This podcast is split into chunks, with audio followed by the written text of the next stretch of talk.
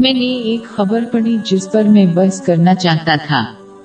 اس نے بتایا کہ کوئی شخص کس طرح دلائل سے بچ سکتا ہے اور اس کے بجائے چیزوں کو سمجھدار انداز میں بحث کر سکتا ہے۔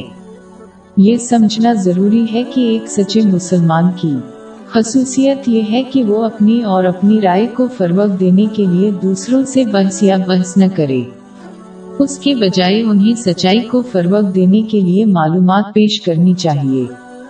اس کا اطلاق دنیاوی اور دینی دونوں معاملات پر ہوتا ہے۔ جس کا مقصد حق کو فروغ دینا ہو وہ بحث نہیں کرے گا، صرف وہی جو خود کو فروغ دینے کی کوشش کر رہا ہے۔ دلائل جیتنے سے کسی کا درجہ نہیں بڑھتا۔ دونوں جہانوں میں انسان کا رتبہ صرف اس وقت بڑھتا ہے جب کوئی بحث کرنے سے گریز کرتا ہے اور اس کے بجائے سچ کو پیش کرتا ہے، یا جب سچائی ان کے سامنے پیش کی جاتی ہے تو اسے قبول کرتا ہے۔ ایک مسلمان کو کسی بات پر بحث کرتے وقت دوسروں کے ساتھ آگے پیچھے جانے سے گریز کرنا چاہیے، کیونکہ یہ بحث کرنے کی خصوصیت ہے۔ جھگڑے سے بچنا ضروری ہے، جیسا کہ حضور نبی اکرم صلی اللہ علیہ وآلہ وسلم نے اس شخص کے لیے جنت کے بیچوں بیچ ایک گھر کا وعدہ کیا ہے جو صحیح ہونے کے باوجود جھگڑا چھوڑ دیتا ہے۔ جامع ترمذی نمبر 1993 میں موجود ایک حدیث میں اس کی تلقین کی گئی ہے۔